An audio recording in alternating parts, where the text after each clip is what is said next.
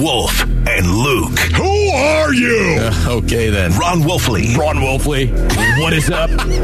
Witchbuster extraordinaire. Love that guy. Luke Lipinski. Yay. Wolf and Luke. Arizona Sports, the local sports leader. Live from the Auction Community Studios on this Monday morning, it is the Wolf and Luke show. Wolf, what is up? Uh, oh, not a whole lot. Um, how you doing, Luke? You doing okay right now? You always seem surprised when I ask you that question. Yes, I know exactly. Um, well, you know, when you say what is up right now, how am I doing? I, I don't know. Um, I can tell you right now, at any point during this entire broadcast, this is so cool. There might be a tooth that flies right out of my mouth right now. Okay. Because I have, I lost a crown over the weekend. The one thing that makes it really interesting, Basinonians, is it's still in my, my mouth. Wait, so you lost So- it, but it's in your mouth. Right. It's floating around right now. I'm going to see the dentist today. It's really, really cool because this chiclet is going to fly out of my mouth if I say a P word, if I pop it at all. Or maybe even a an F word, not the F word, Basinonians. I'm not a pro. Well, that would do it by too, any but yeah. stretch of the imagination. I'm not, and you know that. So not the F word, a F word. If I say it, it might fly out of my mouth, literally. So we don't want to do a lot of Patrick Peterson pass protection. Hey, let's talk about the Florida Panthers. Well, I can tell. Well, we could talk about the Florida Panthers. Are you kidding me? Knock it off. All right, Luke, don't get me started. I'm just trying to figure out. Well, I'm looking at the show sheet to see when Wolf's Tooth is going to. Probably right around 11 o'clock, actually, just, yeah, when we really get okay. into uh, one particular individual on the Suns around Okay, 11 great. o'clock. So F's and P's dangerous today for me. Okay, all right. This is uh, all right. I like this. It's like a high stakes show on That's a Monday right. morning. When's it going to fly out right now? Let's take wagers. Okay. I, I'm going to go right I'm around going 11. The third hour. oh, third hour. Yeah, okay. the third hour, afternoon. Uh, no, I'm going to go right. I'm going to go around 11:08. And you know what? It's kind of apropos, is it not, Basinonians? Because now all of a sudden, that's exactly what the Phoenix Suns need to do to get back on track tonight.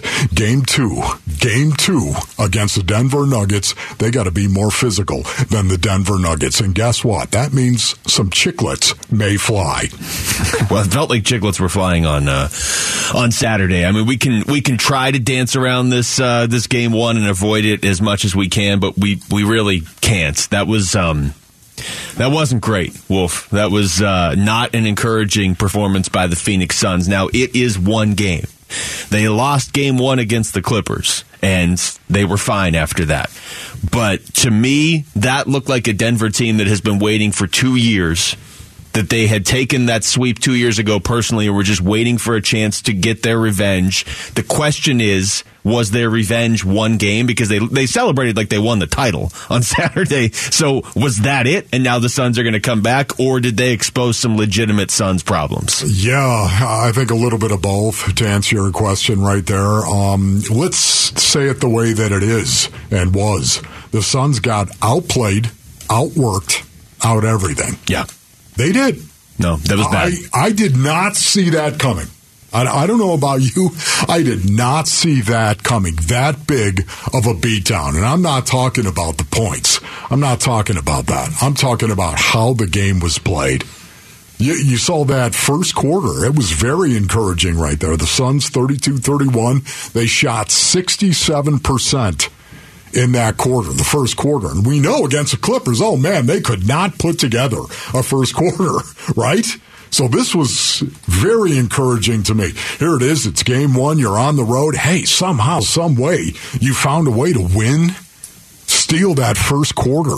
That was awesome. And I thought maybe that was going to be a harbinger of goodness for them going forward. That was not going to be the case No. because the second quarter got sideways in a hurry. Harbinger of Goodness sounds like a really bad Metallica cover band song or something. Right, which is why the original was Harbinger of Sorrow. Yeah, that, that's I just associate Harbinger with sorrow, and now I will again after uh, Saturday's game But too. it doesn't have to, Luke. Well, feels like it right now. Look, you're you, you hit the nail on the head right there. It's not that they lost game one. I believe the Suns were favored to win the series, but the Nuggets were favored to win game one.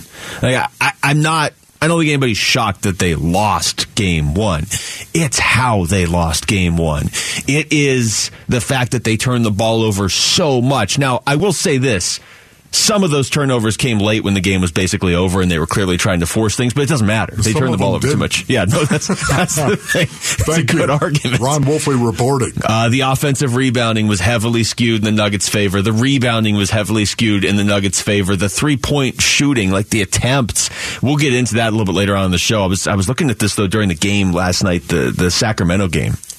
You realize that those two teams attempted 94 threes. Oh, my the, goodness. The Suns have attempted 141 total in the playoffs. And Golden Wow. State and Sacramento attempted 94. Like the Suns just don't shoot threes compared to other teams.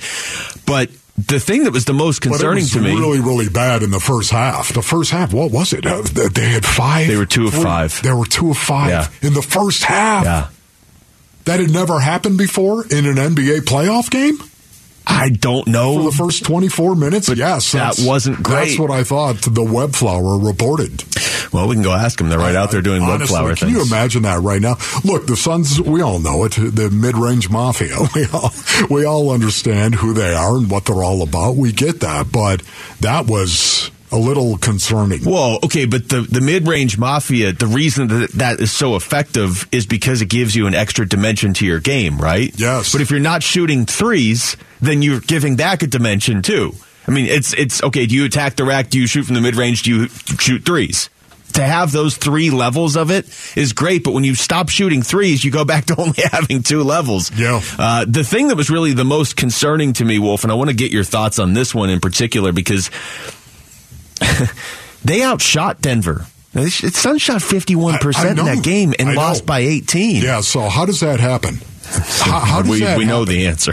How does that? Okay, you you shot fifty one percent from the floor and you lost by eighteen. Got blown out. You got yeah. You turn the ball over and you don't get rebounds. and you don't get rebounds as well. They were minus twenty seven in points from 3s Mm-hmm. as you said, minus eleven in points off turnovers, and minus eleven on the boards, including minus eight on the offensive end. Yeah, yeah, it was. Um, that's the part that that you look at and you're like, can you fix that? Because if you're going to outshoot Denver from the field when Denver plays the way they did, and you're going to outshoot them and still lose, Yeah.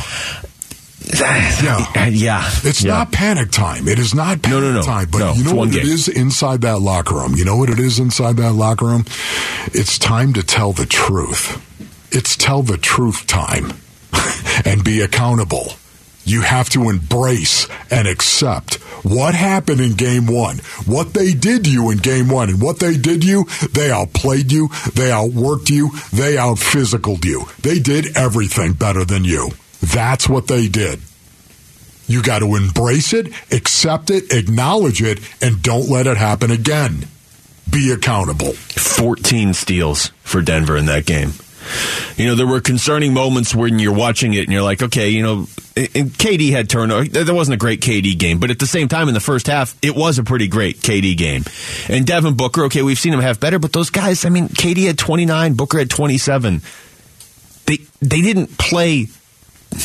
I want to make sure I say this the right way. They didn't play terribly. KD turned the ball over seven times. That's that's not great. That and was bad. And that's what I'm saying. Like three of those came late in the game, but he had 29 points, 14 rebounds, and three blocks. You shouldn't lose by 18 when you're when two of your guys are playing like that. They got to figure out a way to rebound, and it might start with all five of your players actually standing in bounds and trying to rebound. Is, is my, my instead of standing under the hoop and just watching because Okay. they're they're not going to win if they don't rebound better. They don't have to rebound better than Denver, but they have to rebound better. Yes, they have to rebound better, no doubt, uh, DeAndre Ayton. And because of the leadership that is inside this locker room, do you, do you think the Suns have a good core of leadership, Basinonians? Yes, they do. Because of that, the Suns know it's time to tell the truth and it's time to be accountable. And I'll guarantee you, we will see a different level of engagement from the Suns starters in particular tonight. Kevin Durant, I think this is where his value really shows up. Another layer to his value. And we'll see what he does on the court tonight. But what you just said of it's one game, keep it calm, Denver still has to win three out of the next six to take you out of the playoffs. And I think that influence of a guy that has been to the finals and won multiple times and been the MVP uh, is is potentially really going to help the Suns. But that that was not an encouraging game one. It was that was much different than losing to the Clippers in game one. I thought watching it didn't it didn't have the same feel at all. Uh, score the hottest ticket in town, Suns playoff tickets. Just text ticket to 620 620. Register and listen for your name this Wednesday during the 7 a.m., noon, and 5 o'clock hours for your chance to qualify for tickets to see the Suns take on the Denver Nuggets. Again, that's ticket to 620 620. We come back, we'll switch over to football. How would you assess the 2023 NFL draft for the Cardinals? It is in the books now, and that's next. It's Wolf and Luke at Arizona Sports, the local sports leader. Wolf and Luke, Arizona Sports, the local sports leader.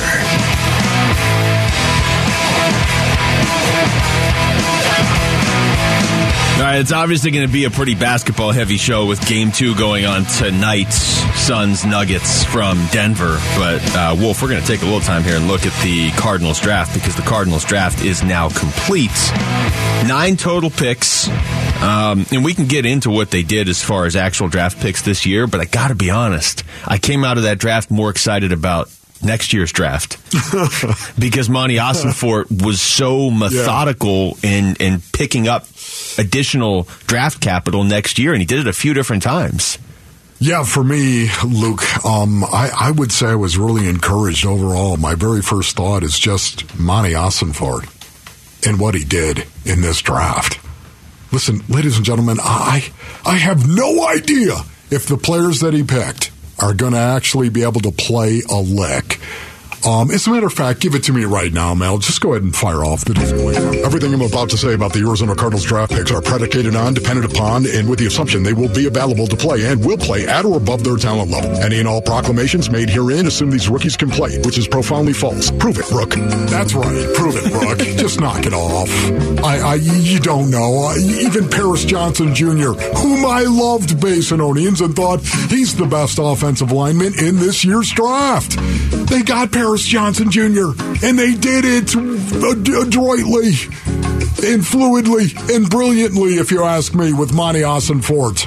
But there's just one thing prove you can play. Prove you can play right now. I mean, and, and, the guy can't prove that he can play. All I know is I've seen an awful lot of this, and because of it, I, I just take a wait and see approach when it comes to the players. So, having said that, right now, the most memorable thing for me about this draft, the 2023 draft for the Arizona Cardinals, was Monty Ossenfort in his ability to make a deal and move. Yeah, well, that's that, and that sort of ties into to what I'm saying about next year's draft because you're right. There's no way to know how good any of these guys are going to be yet. Paris Johnson should be pretty good. He was by by most accounts the uh, the highest rated offensive lineman in this draft. Um, I, you know, I do like some of their other picks, but and we can get to those in a second. But the fact that they have, I believe, now 11 picks in next year's draft, it's it's not just the fact that you got Houston's first round pick, but that's the headliner. And if you if I asked you right now, okay, well, if you can have any team in the NFL's first round pick next year for the Cardinals, wouldn't Houston be like right at the top of your list? Yes. Yeah. So Houston. the fact that you have that, the fact that you added additional Let's go, picks, CJ Stroud. yes. It, I mean, right now, Cardinal fans Red C be rooting for CJ Stroud. No, we're rooting against CJ Stroud. What do you mean? Oh, you want him to start? Is that what you're saying? Yes. Okay, but then once the game starts, start losing, CJ. Well, well don't you assume that CJ Stroud is going know. to struggle? I I, I assume I want, any of those quarterbacks I want are. him in there, and I want him starting from day one okay? because if you tell me you've got a rookie quarterback who is trying to make his way in the National Football League, CJ Stroud has got an awful lot of ability. There's no doubt about it, but he's a rookie. And there's not a lot of rookie quarterbacks that have come into the National Football League and lit it up. Correct? Yes. So therefore, I'm rooting for CJ Stroud. I'm just looking at their depth chart. Their other options are Davis Mills, who's been eh, uh, Case Keenum or EJ Perry. Yeah, but those guys have seen the game. They have. They've been around, and you know who knows? Lightning could strike. CJ Stroud is going to be out there. Right? We're, we're going to need to keep I, that I mean, sound at, effect. At How'd you not lose your tooth doing that? now you're just actively trying Don't to. Make me laugh. Oh, okay. Don't sorry. make me laugh. Right. What are you doing, Luke? I could fly right out right now, but look, um, you know, yeah, this is this is what I love. He got serious draft capital for 2024 by moving down three spots, and he still got the best offensive lineman in the draft. That's that's good.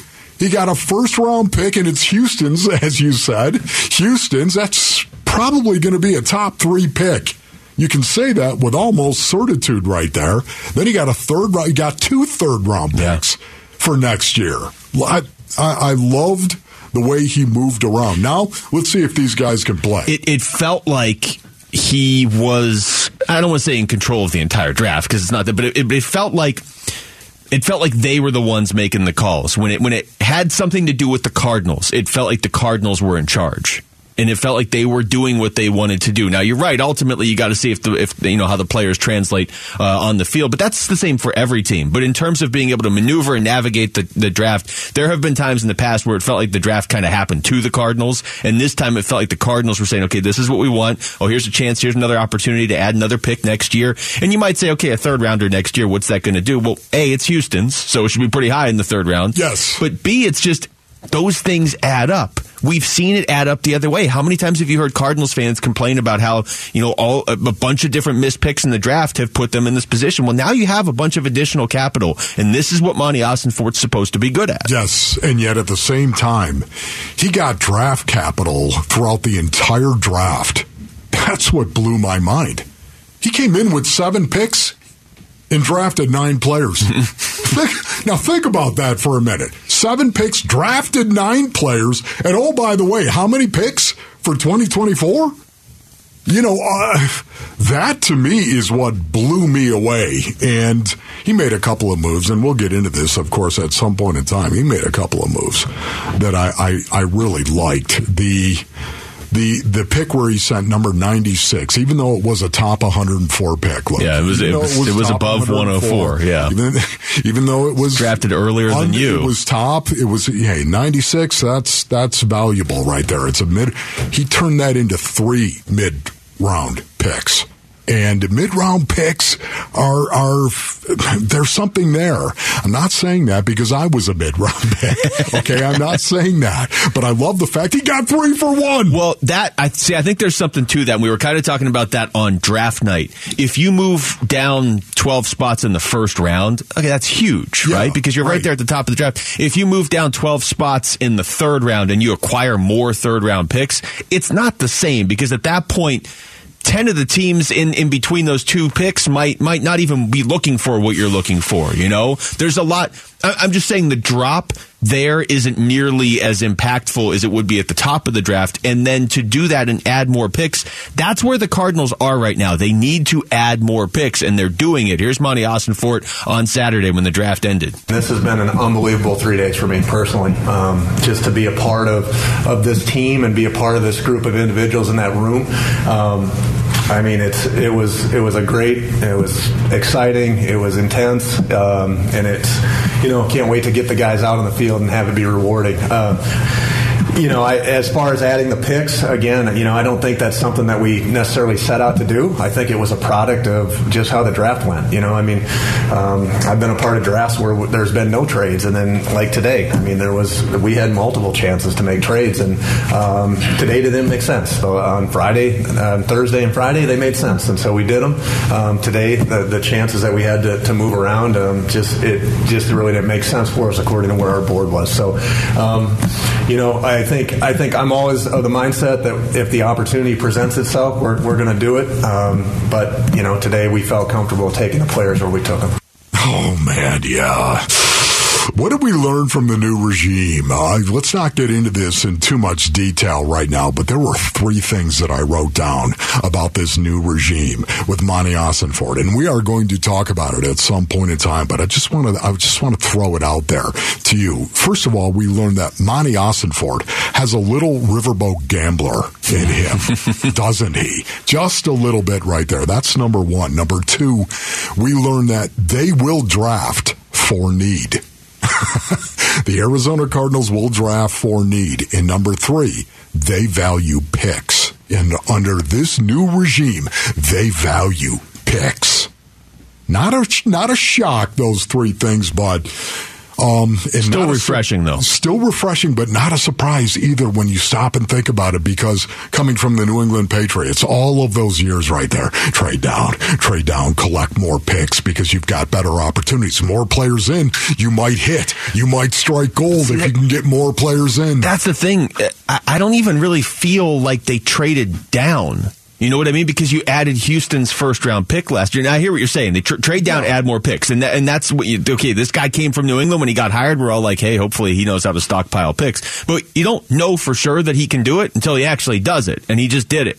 So I, I just I'm with you. I feel like that's what happened this weekend with the Cardinals was a necessary step to turning the corner. You had to have a draft yes. like that. Yes, and I love what Monty did. Now, now, ladies and gentlemen, let's just hope these kids can play.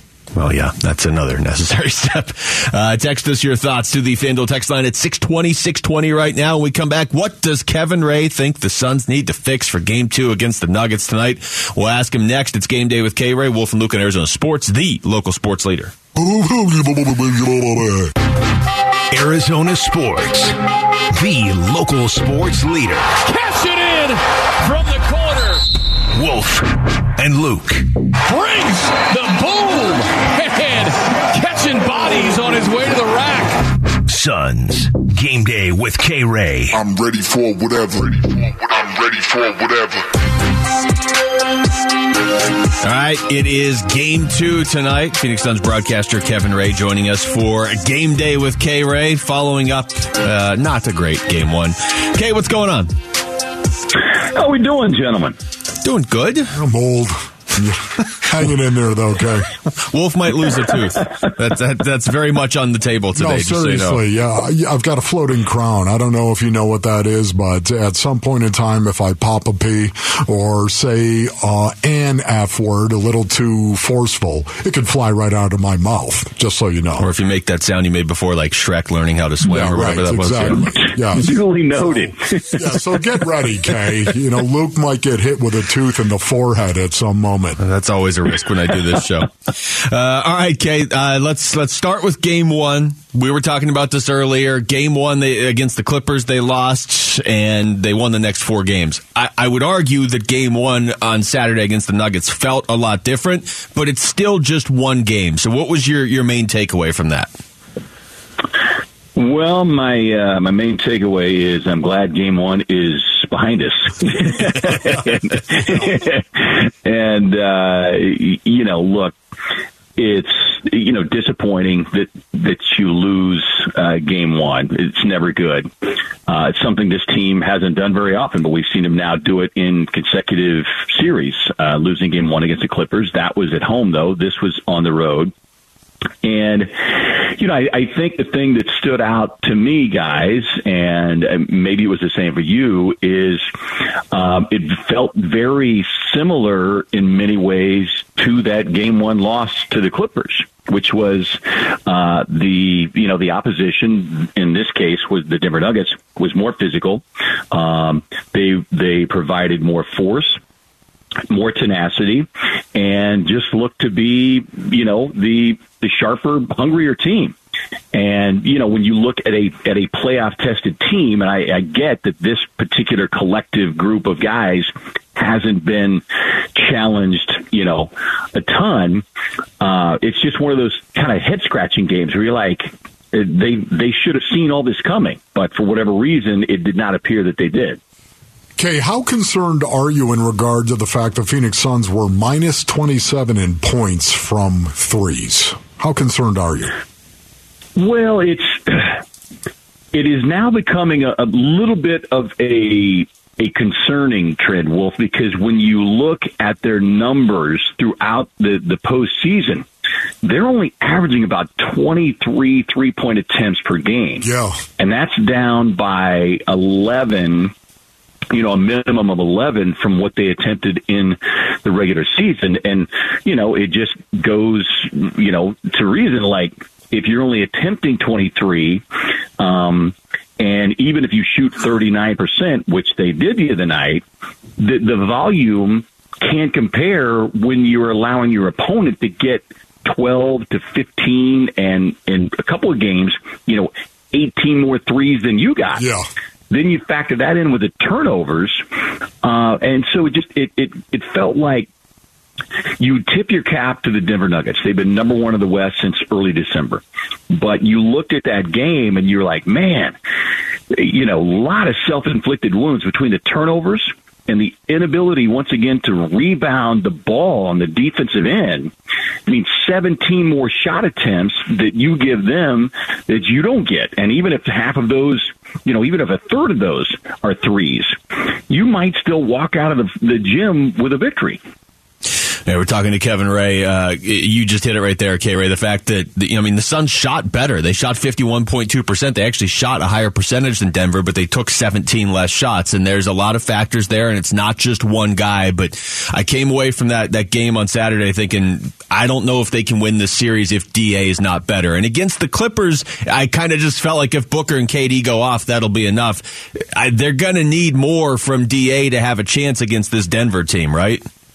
Uh, without a doubt. Um, and look, th- this is where you know th- there's a lot of folks will say, "Well, you can't heap it all on the shoulders of of DeAndre." No, nobody is saying that. But again, and this is something that's been repeated, you know, countless times um, since he got his bag, which is these are the games, these are the situations why you got your bag because you have to elevate your play. You have to play like a max guy. And 14 and 7 come playoffs is not going to get it done. And look, we saw it play out in game one. He got beat up pretty bad by, you know, the, the Clippers uh, rebounding pair and Zubac and Plumlee. And then he bounced back and had four straight double doubles. Mm-hmm. Um, but this this is this is a series that yeah, unless he is helping control the paint and minimize second shot opportunities, uh, you're just heaping that much more pressure and, and an even bigger challenge on Devin Booker and Kevin Durant. How much of a different game do you expect DeAndre Ayton to play tonight? Well, I, I expect a very different game. Um, look, he, I mean, he, he said it. If we go back to that Clipper series, he said it. It was a few games later that we found out, but he made the comment. It's like, yeah, I, I heard it from everybody, and he was talking about you know, from the coaching staff to his teammates to, you know, for crying out loud, his own son was calling him out. Well, I, you know, I, I'm guessing all those same people have probably called him out. Um, you know, between the statistics and there's been enough video that has surfaced out there, a couple of highlights or low lights, depending on how you want to phrase it. And I'm guessing that, that plenty of that was viewed as a team, you know, over the last 36 hours since that game ended. And I would, I would suspect, and I would certainly hope that he responds the only way you can, which is you don't need to say anything. Just go out and let your game do the talking. Mm-hmm. The other part about that game on on Saturday, Kay, was just it, it felt like you know Kevin Durant and Devin Booker combined for 56 points, and then you look, you're like, oh, that's nowhere near enough. Uh, it, it that was the first time in these playoffs to me that they felt a little too top heavy in a game. Now it's one game and they can certainly fix it, but they got to have some help off the bench. Yeah, and look, I, I will say this, uh, you know, because the, the, bench, the Suns bench has been the, you know, the proverbial whipping boy during the course of these playoffs. It's not as though the Denver bench erupted and outscored them by 25 or 30 points. I mean, it was pretty much a wash. But to your point, Luke, there there does need to be a contribution, and be it points, rebounds, defense, you know, getting getting stops, you know, minimizing any kind of, of scoring runs. Uh, that that has to come, and I, I think I I know I am, and I think we will all be curious to see if perhaps that bench rotation looks a little different here tonight. Because the, the one thing that you also have to to look at is I understand the defensive kind of mindset um, that the, the Suns may be attempting to go with, but you also have to flip that and say we've got enough offensive weapons on this bench that we could stress their defense mm-hmm. and their their bench unit defensively. And I think sometimes you kind of have to, you know, change that hat a little bit. So we'll see if that plays out here tonight. But uh, yeah, and the, and the one thing that I think people are, are have kind of slept on with this Denver team is they have become a much better defensive team than the club that we've seen over the last couple of years. Uh, and let's not forget, Jamal Murray missed the playoffs the last two seasons. You know, th- this is the same Jamal Murray that had his team in the conference finals in the bubble and lost to the eventual champion Los Angeles Lakers. And, you know, as, as the old saying goes, um, and I'm not sure who said it, but he who is the hungriest eats the most. And you want to talk about a hungry guy? That is Jamal Murray. I mean, this guy has been sidelined the last two years in a postseason, and this guy is playing like a man possessed. Yeah, okay. You know what? Aaron Gordon really bothered me, okay? I'm just telling you right now. Aaron Gordon, I might have to riff a little bit on Aaron Gordon. Uh, I appreciate you joining us, Kay. Thank you so much for your time, brother. you got it, boys. Thanks, Kay. Kev, Kevin Ray joining us right there on the Arizona Sports Line. Yeah, the uh, the Jamal Murray stat where he's eighteen and three lifetime against the Suns. Yeah, that's just rude. Yeah, like what do you calm down, Jamal? Aaron Gordon had twenty three. Knock it off. Uh, yeah, see, some stuff that happened in that game's not going to keep happening in this series. Coming up next, how are things looking around the rest of the NBA playoffs? Golden State is back. It's Wolf and Luke on Arizona Sports, the local sports leader. Wolf and Luke, Arizona Sports, the local sports leader.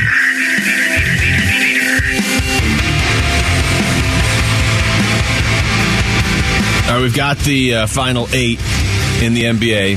We've got the remaining four teams in the Western Conference. Wolf, yes, obviously Suns, Nuggets, Lakers, Warriors are going to start off their series. Warriors. I believe that's tomorrow. Yeah, Lakers, Warriors tomorrow. Yeah, it is. Yeah. That's going to be very, very interesting. Do you do you it? say that quote from that movie every time you see the Warriors on time I TV? see- every time, I can't hear it. Um, I can't hear the name Warriors without thinking about Warriors come out and play. Yeah, Yeah, there are certain things this show has ruined for me. Somebody said totally around me yesterday, and I immediately like, totally. And they're like, what? Was like, Totally. Don't mind me. I'm just a mess. Yeah, that is. Um, the game yesterday between the Warriors and the Kings was close. It was close into the third quarter, and then that was like exhibit A for why if you're going to beat the Warriors, you probably have to do it before fourth quarter of a game seven because they went off. They end up winning by 20. Steph puts up 50 points. That's a career high. Uh, it's the most anybody has ever put up in a game seven, surpassing Kevin Durant from two years ago, actually. Think about that. But 50 points for Steph. Yeah, you know, it, it begins and ends with Steph Curry when you think of the Warriors. It really does for me. Uh, I think most of us would agree what an unbelievable talent this guy is. What a great player he has been. Um, the best shooter ever in the NBA. The best shooter on the face of the planet. The best shooter in the basketball universe ever. Think about that for a minute now. That is, it's pretty stunning when you when you just settle into that thought and what you saw yesterday out of Steph Curry. It's huge. If the Suns can do this and they can get past Denver and, and continue a run deep all the way into the you know the the championship, nobody's gonna be able to say it was an easy path this time. Now I get it. The Clippers had their two best players hurt. That's fine. But if they get through Denver, Denver looks pretty good. If they get through them, they're either going to be facing Steph Curry and the Warriors or LeBron and the Lakers. And you can't guarantee any team's going to be healthy, but that's a pretty good other matchup to be watching in the Western Conference now, Wolf. Steph Curry against LeBron. Here's Steph after the game yesterday. It's amazing because you're still you're still in the fight. It's better than the alternative of you know on the outside looking in and you know having been down 0-2 in this series. Like nothing's guaranteed. You don't take anything for granted, and uh, it is special to know. You know, from the first series we played him in Cleveland 14 15 or 14 15 season to to now. Um, you know, we're blessed to be playing at this at this level still, and excited about a new chapter. Um, two teams trying to you know keep your season alive and, and chase the championship, and that's what it's all about. 50. That's all you have to say. If I was 50. Steph, they would have been like, "Hey, what do you think about playing LeBron again?" I would have been like, um, 50? Yeah. Uh, 50. And it's also when he did it, right, Basin? Only it's, it is. It's when he did it, um, going off in that fourth quarter, of course, and scoring 50 points in a game seven to slam the door shut on the Sacramento Kings. It's it's who Steph Curry is. He's at his best when it matters the most. I talk about it all the time. He's at his best when it matters the most. Does that mean he's always been at his best at every game seven when it matters? No, it doesn't. It just means over a period of time, he's one of the greatest to ever do it when it matters the most. Well- that is, uh, that is a, that's an impressive hat to wear. I mean, you're getting up to the point now too where, first of all, those two, just Steph and LeBron, have won eight championships since 2012. So, I mean, those there's not that many other years in there, but. I mean, if, if you're Steph and you go on this run again, you're going to have more championships won than LeBron James. You know, and that's not that's not well. You know, this bench player that played with Michael Jordan has more rings than LeBron. Yeah, okay, I don't care. Steph's the best player on those teams. I mean, you can make a case KD was the best a couple of those years, but either way, Steph's right there as one of the best players, and he's one of the best players of all time. And he may finish with more rings than LeBron too, which. To me, that's significant when everybody says LeBron is right there with Michael Jordan as the two best players of all time. And I, and for the record, I think he is. But there's a little extra added juice to that series if I'm Steph Curry. Yeah, and you know what? Also, too, think about the Western Conference, Luke. I'm not trying to poo-poo anything you just said right there. I'm just thinking about basketball in general and the NBA and the Western Conference specifically. Can you imagine if, in fact, somehow, some way, the Phoenix Suns upset the Denver Nuggets? Well, wait a minute. Don't upset them. They are the favorites, correct? They might even still be the favorites, actually. Yeah, they were favored, uh, favored, I should say, to actually win this series. And can you imagine if the four seed is actually playing the seven seed? See, what does that say to you immediately? Regular season is meaningless. it says it's yeah, it is it's stunning.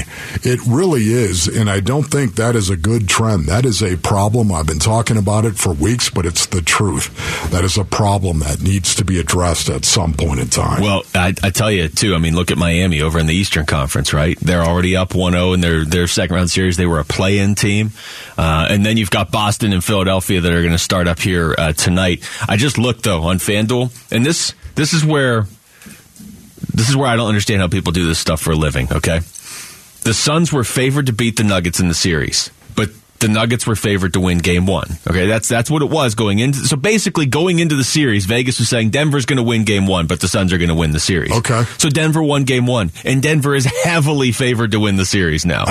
yes. Okay, that's all right. That just seems so Vegas right there. So, kids, if you're out there right now, don't gamble. You know what I mean? Honestly, Get caught up in this world of overreacting to one A bird in the hand is better than two in the bush. Google it, my young crunks. Um, right now, clearly the most dangerous team that is still out there in the Western Conference, the Golden State Warriors, right?